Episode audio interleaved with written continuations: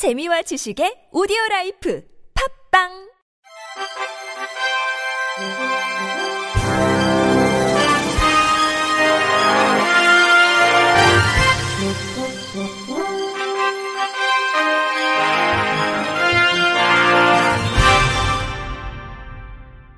청취자 여러분 안녕하십니까? 7월 18일 월요일 KBRC 뉴스입니다. 공익소송 패소 때에도 상대방 소송 비용을 부담해야 하는 현행 민사소송법에 대해 헌법 소원이 제기됐습니다. 참여연대 공익인권법 재단 공감, 민주사회를 위한 변호사 모임 등 7개 단체는 지난 15일 서울 종로구 헌법재판소 앞에서 공익소송 패소자 부담주의 헌법 소원 및 제도 개선 촉구 기자회견을 열었습니다.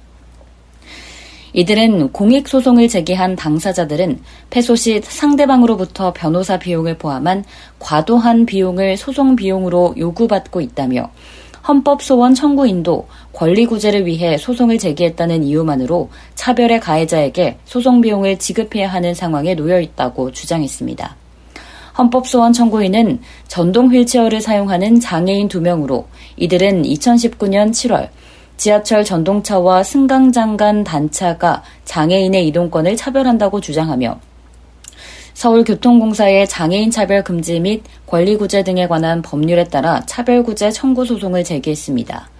그러나 법원은 1, 2심에서 모두 기각 결정을 내림과 동시에 민사소송법 제98조와 동법 제109조 1항의 패소자 부담주의 원칙에 따라 청구인 한 명당 500여만 원의 소송 비용을 서울교통공사에 반환하라는 결정을 내렸습니다. 청구인들은 앞서 패소자 소송비용 부담주의를 규정하는 민사소송법 제98조와 제109조가 위헌이라며 위헌 법률 심판 제청을 신청했지만 서울고등법원이 지난달 8일 기각하자 이날 헌법소원을 냈습니다. 시민단체들은 판결에서 근거가 되는 민사소송법이 공익소송에 대한 배려가 없고 국민의 재판 청구권을 침해해 평등 원칙에 위반된다고 주장했습니다.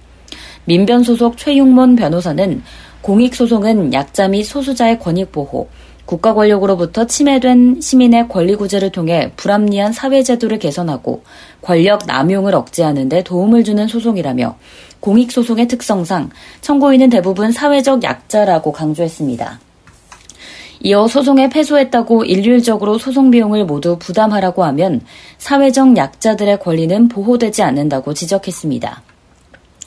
공익인권법 재단 공감 소속 조미연 변호사도 공익소송에서 패소한 사람들에게도 예외 없이 소송 비용을 부담하게 하는 현행 제도는 사실상 사회적 약자와 소수자가 스스로 패소 비용을 부담할 여력이 없다면 재판 청구권을 보장할 수 없다는 말과 다르지 않다고 부연했습니다. 시민단체들은 헌법재판소에서 사회적 약자들의 피해를 보거나 차별을 받지 않도록 전향적인 결정을 내려달라고 요구함과 동시에 국회에도 공익소송 시 패소자 부담주의의 예외를 인정할 수 있도록 법을 개정하라고 촉구했습니다. 출입구에 계단이 없어 대중교통 약자 등의 이용이 쉬운 저상버스가 더 늘어날 전망입니다. 국토교통부는 노선버스 대폐차 시 저상버스 도입을 의무화하는 교통약자의 이동편의 증진법 시행령 시행규칙 개정안을 내일부터 입법 예고한다고 밝혔습니다. 이 개정안은 지난해 말 교통약자의 이동편의 증진법 개정에 따라 저상버스 도입 의무화 대상과 예외 승인에 대한 적용 기준 절차 등을 구체화한 안입니다. 개정안에 따르면 내년 1월 19일부터 여객 자동차 운수 사업법상 시내 농어촌 버스, 마을 버스는 대폐차 시 반드시 저상 버스를 활용해야 합니다.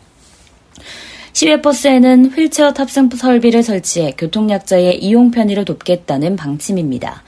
광역 급행형 등 좌석버스는 오는 2027년 1월 저상버스 도입을 의무화하겠다는 계획입니다. 국토부는 예외 기준도 뒀는데 도입 의무화 대상이지만 도로 구조시설 등 각종 한계로 저상버스 도입이 곤란한 경우 운송사업자는 해당 교통행정기관의 도입 예외 승인을 신청해야 합니다. 국토부는 도입 예외 승인 대상에 대해 장애인과 고령자 등 교통약자 관련 단체 및 관계 전문가들의 의견을 들어 탄력적으로 조정할 계획입니다. 입법 예고 기간이 끝나면 관계부처 협의 등을 거쳐 올 12월 중 공포한다는 게 국토부의 계획입니다. 서울시는 다음 달 12일까지 강원도 양양군 광진리 큰 바다 해수욕장에서 서울시 장애인 해변 캠프를 개장한다고 밝혔습니다. 올해로 29회를 맞는 이 행사는 장소 특성상 장애인과 그 가족들이 접근하기 어려울 수 있는 해변에 맞춤형 편의시설 등을 설치해 자연 체험과 휴식을 제공하기 위해 기획됐습니다. 본 행사는 코로나19 시기였던 2020년과 2021년을 제외하고 매년 만 명 이상이 방문하며 장애 당사자와 가족의 쉼터로 자리매김했습니다. 올해는 휠체어 전용 이동 통로, 숙박시설, 각종 편의시설 등을 신규 설치 보강하여 더욱 안전한 환경에서 여름 휴가를 즐길 수 있도록 준비했습니다. 해변 캠프는 코로나19 재유행 우려에 따라 하루 최대 235명 신청을 받아 방역 수칙을 준수하며 운영하고 캠프장 내 시설은 수시로 소독할 예정입니다. 캠프는 단체동 20동, 가족동 10동으로 운영되며 단체동은 한 동당 25명, 가족동은 한 동당 최대 7명까지 각각 이용할 수 있습니다. 참가를 원하면 서울시 지체장애인협회 홈페이지에서 참가 신청서 및 참가 규정 준수 확인서 등을 제출하면 되고 자세한 내용 문의는 서울시 지체장애인협회에서 받습니다. 고광현 서울시 장애인복지정책과장은 코로나19로 답답했던 일상을 잠시나마 잊고 장애인과 가족들이 시원한 여름 휴가를 즐기길 바란다고 말했습니다. 한국도로공사는 중소기업의 구인난과 장애인 청년의 구직난을 해소하기 위해 올해 처음 실시되는 중소기업 근로환경 개선 사업에 참여 기업을 모집한다고 밝혔습니다. 해당 사업은 한국도로공사 업무와 관련된 중소기업 중 장애인 또는 청년을 고용할 가능성이 높은 3개사를 선정하며 장애인 근로자를 위한 출입시설 등을 설치한 한 개사에서 최대 1,500만 원, 청년 근로사의 재택근무를 위한 영상회의 시스템 구축 등을 실시한 두 개사에서 최대 1,000만 원을 지원합니다. 또 신청 당시 제출한 사업계획서상의 고용 목표를 달성하면 최대 500만 원을 추가로 지급할 예정입니다. 접수는 다음 달 3일까지며 한국도로공사 홈페이지에 게재된 신청서와 사업계획서 등을 작성해 안내된 이메일 주소로 제출하면 됩니다. 심사는 사업계획서를 기반으로 한 서류 심사와 기업 방문 인터뷰 등 현장 실사로 진행되며 사업 지원 필요성 및 고용 목표 등을 종합적으로 고려한 뒤 9월 초 재개사를 선정할 예정입니다. 도로공사 관계자는 이번 사업을 통해 장애인이 일할 수 있고 청년이 일하고 싶은 중소기업을 만들어가겠다며 지원기업과 근로자를 대상으로 사업 시행 효과를 검증하여 내년부터 지원을 확대해 나가겠다고 밝혔습니다. 서울시 한 장애인단체 전직 회장이 12년간 수억 원의 국가보조금을 부정하게 가로챈 혐의로 경찰 수사를 받고 있습니다. 경찰에 따르면 서울 종암경찰서는 지난해 12월 장애인단체 대표 A씨와 활동지원사, 장애인 등 총 9명을 장애인 활동 지원에 관한 법률 위반 및 보조금 관리에 관한 법률 위반 혐의로 입건하여 수사하고 있습니다. A씨 등은 서울 강북구 수요동에서 장애인 단체를 운영하면서 가족이나 지인을 장애인 활동 지원사로 허위 등록하거나 단체 소속 활동 지원사와 공모하여 근무 시간을 부풀려 허위 청구하는 등의 방식으로 12년 동안 약 3억 원의 보조금을 받아낸 혐의를 받, 받습니다. A씨는 경찰 조사에서 혐의 일부를 부인하고 있는 것으로 전해졌습니다. 경찰 관계자는 현재까지 확인된 부정수급액은 약 3억 원 규모지만 아직 수사 중인 만큼 편취 금액은 더 늘어날 수도 있다고 말했습니다.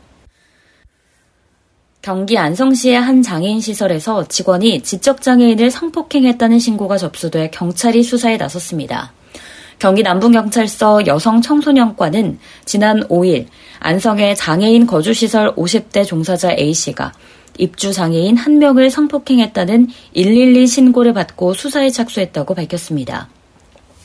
가해자로 지목된 A씨는 현재 해당 시설에서 퇴사한, 것으, 퇴사한 상태인 것으로 전해졌습니다. 경찰 관계자는 일정 조율 문제로 아직 피해자 조사가 이루어지지 않아 구체적인 혐의는 파악되지 않았다며 피해자 조사를 마치는 대로 A씨에 대해서도 조사를 진행한, 진행할 방침이라고 밝혔습니다. 끝으로 날씨입니다. 내일은 전국에 소나기가 내리겠습니다. 이상으로 7월 18일 월요일 KBRC 뉴스를 마칩니다. 지금까지 제작의 권순철, 진행의 김예은이었습니다. 고맙습니다. KBRC.